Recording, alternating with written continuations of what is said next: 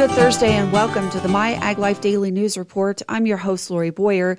Glad to have you along here today. We'll bring you feature agricultural news reports along with a look at regional and national agricultural news. And we'll start with regional agricultural news headlines right after this. Bee Hero is the leading almond pollination provider.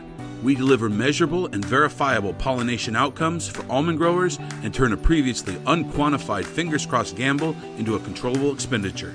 For the first time, growers can know exactly what they are getting for their money during pollination. Bee Hero accurately evaluates your bee's pollination contribution in real time and gives you unprecedented visibility into the progress of bloom. Don't leave pollination to chance. Be sure, be precise, be hero. Call Charlie Phillips, VP of Sales at 559 467 9699. Bee Hero, Superior Bees, Superior Pollination. Specialty crop producers will be hard pressed to comply with new proposals from the Environmental Protection Agency overhauling how it implements the Endangered Species Act, that according to Minor Crop Farmer Alliance in new comments to the agency. The average specialty crop grower is going to find it challenging to comply with EPA's ESA plans, according to MCFA Chair Jim Cranney, president of California Citrus Quality Mutual. In comments submitted to the EPA last week, MCFA outlined numerous concerns about a proposed update to EPA's work plan for implementing ESA. The new work plan is a 180 degree change in the agency's ESA policy, replacing a methodical, slow approach with an act now, ask questions later policy according to Cranney. EPA is being forced to change its ESA policy after years of lawsuits from environmental activist groups that have effectively paralyzed the agency's pesticide safety review program. However, elements of EPA's updated ESA work plan will prove challenging to specialty crop producers, according to MCFA. For example, the new work plan proposes extensive mitigation measures to reduce the potential for spray drift and pesticide runoff to soil and water, such as no spray buffer zones, water retention ponds, and vegetative ditches. Since the triggers for these mitigations will be low, MCFA reports many specialty crop growers likely will be required to include some mitigation options as part of their pesticide application programs. MCFA also cited potential for EPA's proposal to negatively impact specialty crop food safety efforts. In addition, MCFA sought to educate EPA about existing specialty crop industry practices that would negate the need for additional mitigation measures. MCFA also informed EPA that specialty crop growers already follow established conservation best practices to protect bodies of water and referred EPA to the U.S. Department of Agriculture for extensive data about those existing conservation efforts. Founded in 1991, the Minor Crop Farmer Alliance is funded and led entirely by fruit, vegetable, nut, ornamental plant, and other specialty crop producer organizations from across the United States. Headquartered in Reedley, California, Fruterra was established with the goal of delivering the high quality fruit their customers require 365 days of the year, according to the company. The idea behind Fruterra began with RRG Capital Management, an alternative asset manager whose founders spent 20 years developing water, sustainable agriculture, and renewable energy assets, according to David Kraus, Fruterra's CEO. Together with a group of investors, they wanted to craft a new company founded on the principles of ESG and meeting the needs of today's much much changed global ag business. Going back to 2021, it was important to signal the seriousness of intent via their first acquisitions, according to Kraus. Those first acquisitions included California based Dayka and Hackett and Agricola Don Ricardo in Peru are both mature and highly sophisticated operators. D&H is a global importer, seller, and marketer, while ADR is a grower, packer, and shipper of primarily table grapes, citrus, avocados, and blueberries. These companies form the foundation of present day Fruterra, giving them a nimble and smart distribution network as well as a critical launchpad in Latin America, according to Kraus. Next came the acquisition of California based Terra Fresh Organics. The company's founders had been working together since 1987 when organic produce was still a cottage industry. Kraus said AgriCooling and Logistics, a Texas based cold storage, repacking, and cross docking facility, was later acquired, which gave Fruterra a critical receiving and North American redistribution site. With general and retailer registration now open and planning well underway for educational sessions and keynote presentations, Organic Produce Summit 2023, which will be held July 12th and 13th in Monterey, California, is poised to be the largest yet and will include some fresh and new activities for all participants. The highlights of OPS 2023 include a sold out trade show floor featuring 170 organic fresh produce producers, insightful and engaging educational sessions, and keynotes focused on the top issues facing the industry and a host of networking activities, including a gala opening night reception.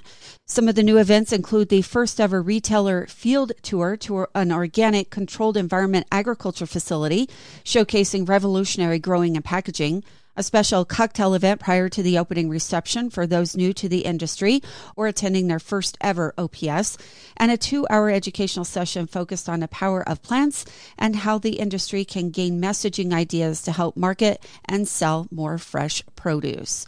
For more information on the upcoming summit, you can log on to organicproducesummit.com. California officials have confirmed the presence of HLB spreading Asian citrus psyllids in a residential area east of Sonoma. The confirmation came following analysis of a survey trap set by the Sonoma County Department of Agriculture.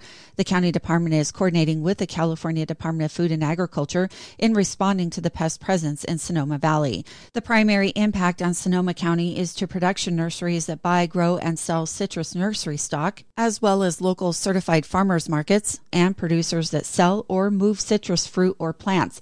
There's only one commercial citrus producer in Sonoma County.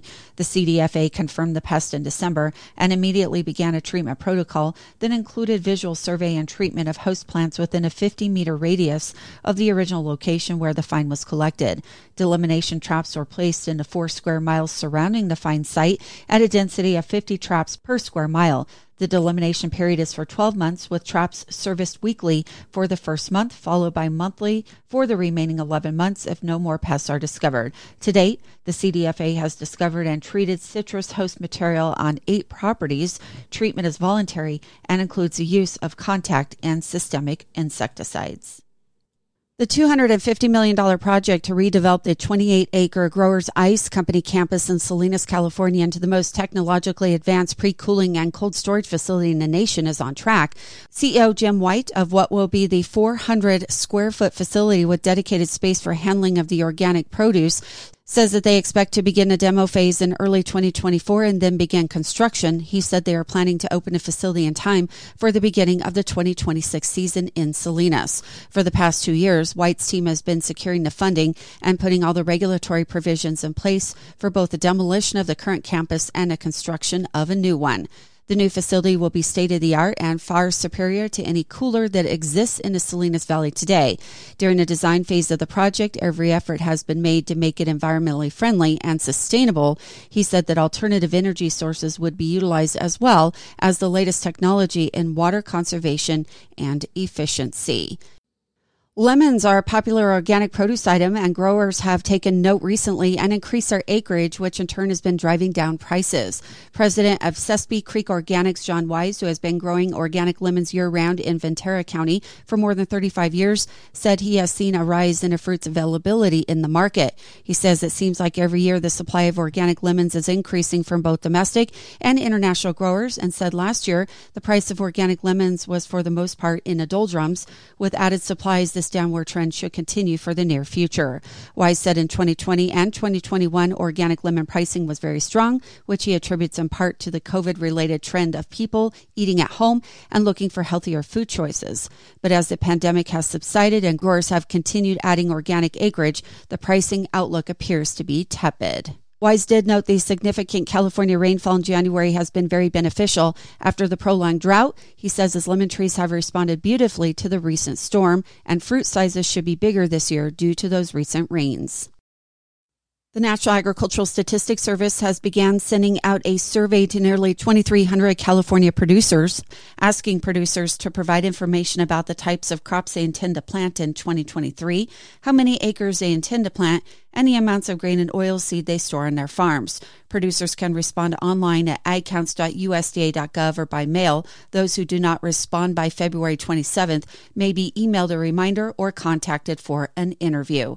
In accordance with federal law, NASS keeps responses confidential and publishes data in aggregate form only, ensuring that no individual operation or producer can be identified. The data will be published in the Prospective Plantings and Quarterly Grain Stocks reports on March 31st.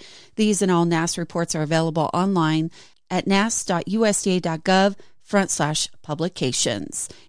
Markon is reporting that the Arizona California desert growing region has had temperatures from 20 to 30 degrees, which has caused some widespread lettuce ice. They've also had some harvesting and loading delays as a result. The quality of lettuce items has been good overall, despite some light case weights due to the recent cold temperatures. The company's inspectors will continue to monitor supplies closely. JCS Marketing is your number one way to connect with the ag industry through print magazines, digital media, podcast, and live and virtual events. JCS Marketing has the reach to inform, educate, and influence growers in the western United States.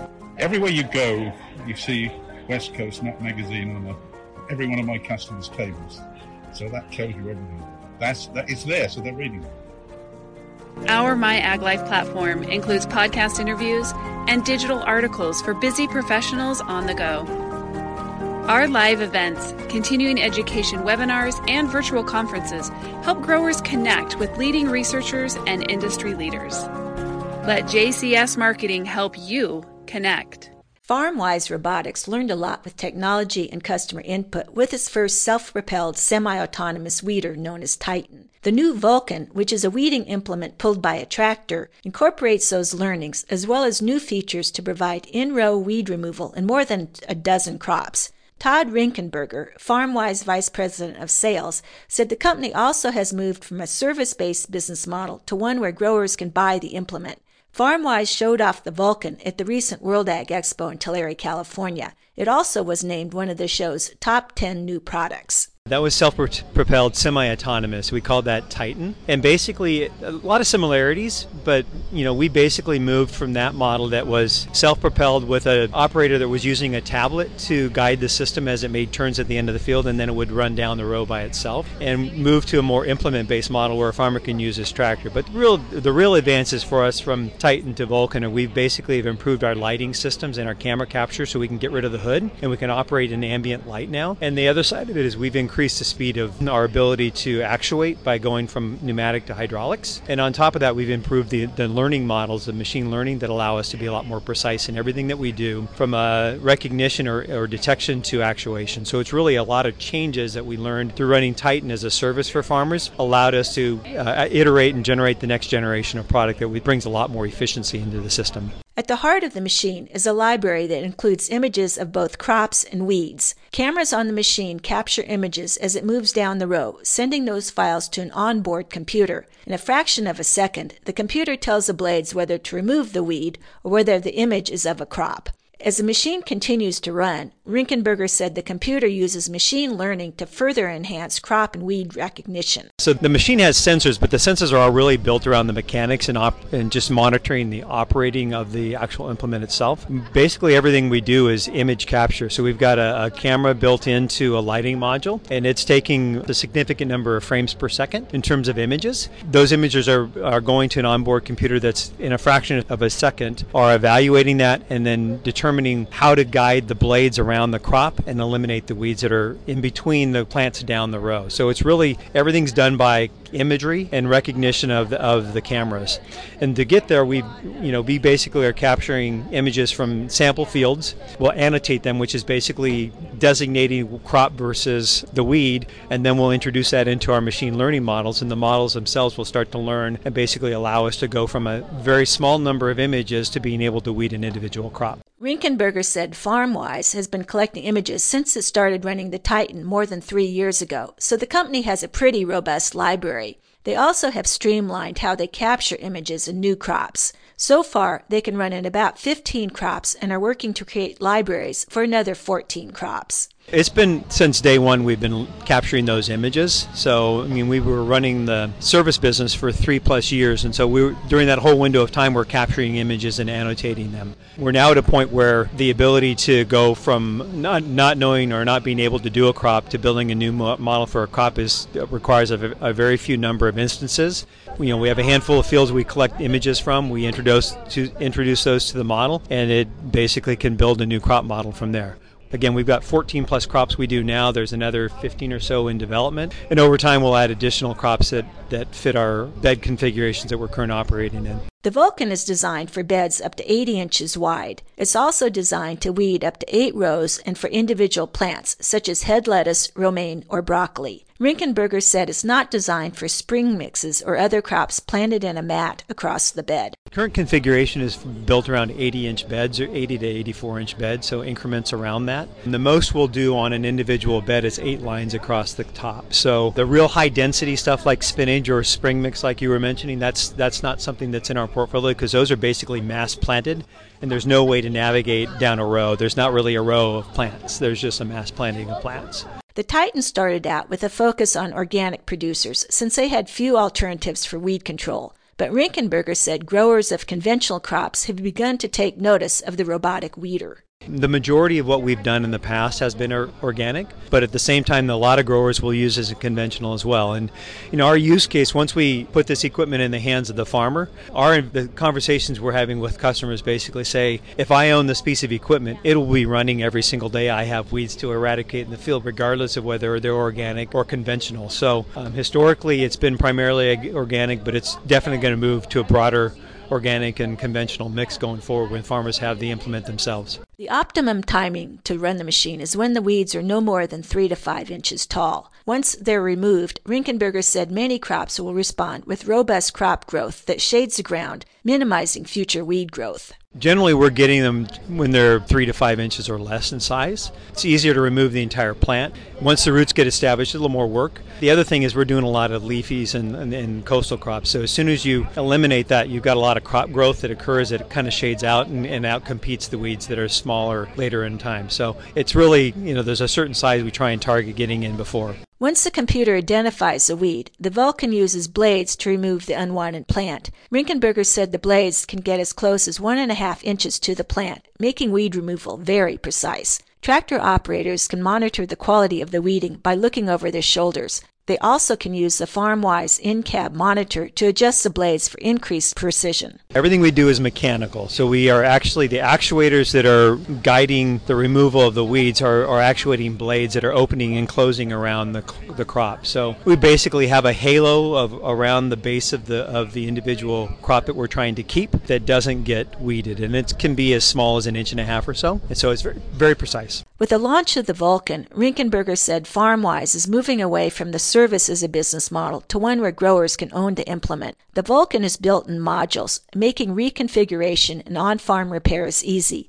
It also can be pulled by a 120 horsepower tractor, a common size on many vegetable operations. He said the units that FarmWise displayed at the World Ag Expo were the first to be built, but additional units will start showing up in farmers' fields later this year. We're transitioning to using Vulcan as an implement that we're going to sell. So we're going to run them in our our service fleet for a while as well, but it's really transitioning more to a model where a business model where we'll be selling the implements themselves. Everything is fully updatable remotely. So that's one of the great things about technology is any, anytime you can connect, you can basically have a new model pushed or an updated model because we are constantly making adjustments and improving the accuracy of the models. And if we add a new one, we'll be able to push it immediately to on-board computer. And you know, we built this in a very modular way that allows the major items that need to be repaired to easily be replaced on farm, so that we can focus on keeping uptime in the in the equipment on farm. On farm robotics, like the Vulcan, are being driven by skyrocketing labor costs and an overall lack of farm labor. As they say, necessity is the mother of invention. This is Vicki Boyd reporting for My Ag Life. Sponsored by the California Walnut Board and Commission, supporting the industry with on farm innovation through production research, advocacy for government programs, and driving consumer demand. Doing more together. USDA's Natural Resources Conservation Service is involved in two recently announced efforts to address water supply challenges in the U.S. USDA Ag News reporter Rod Bain. Two recently announced mechanisms through USDA's Natural Resources Conservation Service are designed to address water shortage issues out west. There is the Western Water and Working Lands Framework for Conservation Action. NRCS Chief Terry Cosby says goals from this framework address six identified challenges to water management and resource resiliency. Forecasting water supply, we're looking at how we sustain the productivity of these areas, protecting groundwater availability, protecting source water availability, managing and restoring rangeland and forest land, and also responding to the disruption from catastrophic events. In addition, a collaborative effort between USDA and the Interior Department called the Water Smart Initiative is providing funding resources to 37 existing and three new priority areas in the West to conserve water and build resiliency. I'm Rod Bain reporting for the U.S. Department of Agriculture in Washington, D.C. Updated forecasts for the 2023 spring season are out, and a general call is for values to be below normal, in short, cool, for March and April. A review of DTN's March and April temperatures forecast map shows some fairly sizable departures from normal on the cool side. Average temperatures in March in the northern plains show as much as 3 degrees Fahrenheit below normal, with 2 degrees Fahrenheit below normal in the northern Midwest and in the Pacific Northwest, and as much as 4 degrees below normal in the Intermountain West. The remainder of the Midwest and Central Plains have near normal temperatures, with the Southern Plains and Southeastern U.S. showing mainly 1 to 3 degrees Fahrenheit above normal. April, however, expands the coverage of lower temperatures to encompass almost the entire central and eastern U.S., with readings of 1 to 3 degrees Fahrenheit below normal. Coolest conditions are again indicated in the northern crop areas. Meanwhile, warming moves to the western third of the contiguous U.S. This pattern leans towards a delayed start to crop fieldwork and planting for 2023. The Department of Agriculture expects farm sector income to decline in 2023. Farm News reporter Michael Clements shares the data. USDA's February Farm Income Report shows net farm income, a broad measure of farm profitability, is currently forecast at $137 billion in 2023. American Farm Bureau Federation economist Danny Munch says that represents a $26 billion decline from last year. And that $26 billion decline erases the $22 billion gain that farmers were expected to receive between 2021 and 2022. So a big drop from last year, but we're still above the prior 10 year average, which is a good thing. Part of the decline in net farm income stems from increasing input costs. The report expects farm and ranch production expenses to continue to increase by 18.2 billion or 4% over last year. That's already on top of a 70 billion dollar increase from last year. Much of those increases are linked to marketing and transportation expenses, interest expenses which are going to increase as the Fed attempts to fight inflation, and labor costs which are increasing across the board. Munch says farm sector debt is expected to increase to a record $535 billion as well. Most of that's tied up in the form of real estate debt, mainly because farm real estate continues to increase in value. This really just means that the, the value of assets regularly being purchased with debt is rising. So it'll be increasingly important for farmers and ranchers to pay down debt and maintain that healthy balance sheet. And that's going to be ever more cumbersome as interest rates increase well into the next few years. Read more on the market intel page at fb.org. Michael Clements, Washington. Soil and Crop Incorporated is your number one resource for sustainable nutrition. Growers are faced with difficult challenges, and Soil and Crop Inc. has the experience, fertilizer, and biological portfolio to dramatically increase yield and performance in your troubled orchards and fields. Contact Soil and Crop Incorporated today for a free consultation on how we can help reverse the challenges you face as a conventional or organic grower so you can increase your bottom line and become a better sustainable farmer. Contact us today at 559 564 1236 or visit our website at www.callnrg.com. Soil and Crop, putting nature to work for you. JCS Marketing is your number one way to connect with the ag industry. Through print magazines, digital media, podcast, and live and virtual events, JCS Marketing has the reach to inform, educate, and influence growers in the western United States. Everywhere you go, you see West Coast Nut Magazine on a, every one of my customers' tables. So that tells you everything. That's that it's there, so they're reading it. Our My Ag Life platform includes podcast interviews and digital articles for busy professionals on the go. Our live events, continuing education webinars, and virtual conferences help growers connect with leading researchers and industry leaders. Let JCS Marketing help you connect. That will wrap up today's show. You've been listening to the My Ag Life Daily News Report. I'm Lori Boyer. From all of us here at the JCS Marketing Team, thank you for listening.